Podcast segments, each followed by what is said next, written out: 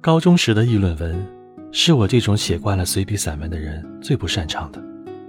当时，班里有一个男生，每日正襟危坐，在课本封皮上大书“我是中国人民的儿子，我深深的爱着我的祖国和人民”之类的豪言壮语。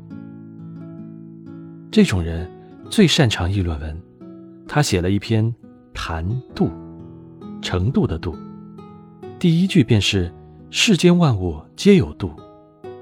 随后被班主任评为范文，广为流传，令我至今记忆犹新。《甄嬛传》是大家看了好多遍的一部电视剧。身在一夫一妻制的新社会，也未嫁入豪门显贵之家，大部分女人并不需要为争宠而学习手段。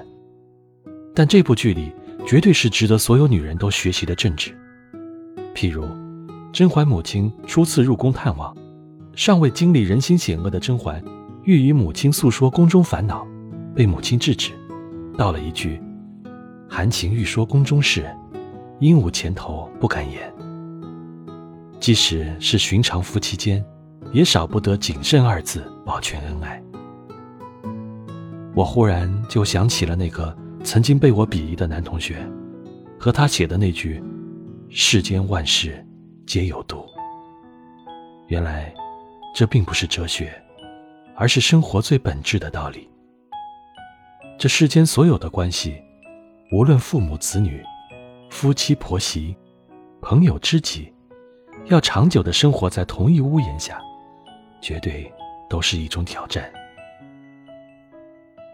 大概十年前，有一次公司聚会，满桌全是领导，席间大家谈论的基本都是婚姻和子女的话题。不知天高地厚的我发出了感慨，我说：“我觉得爱情是可以随性的，为所欲为的，婚姻应该是理性的、现实的。”哼，现在想起来，十年以后，我为当时自己的轻狂而惭愧，也为这一语成谶而心惊。也许，同学说的对，世间万物。皆有度。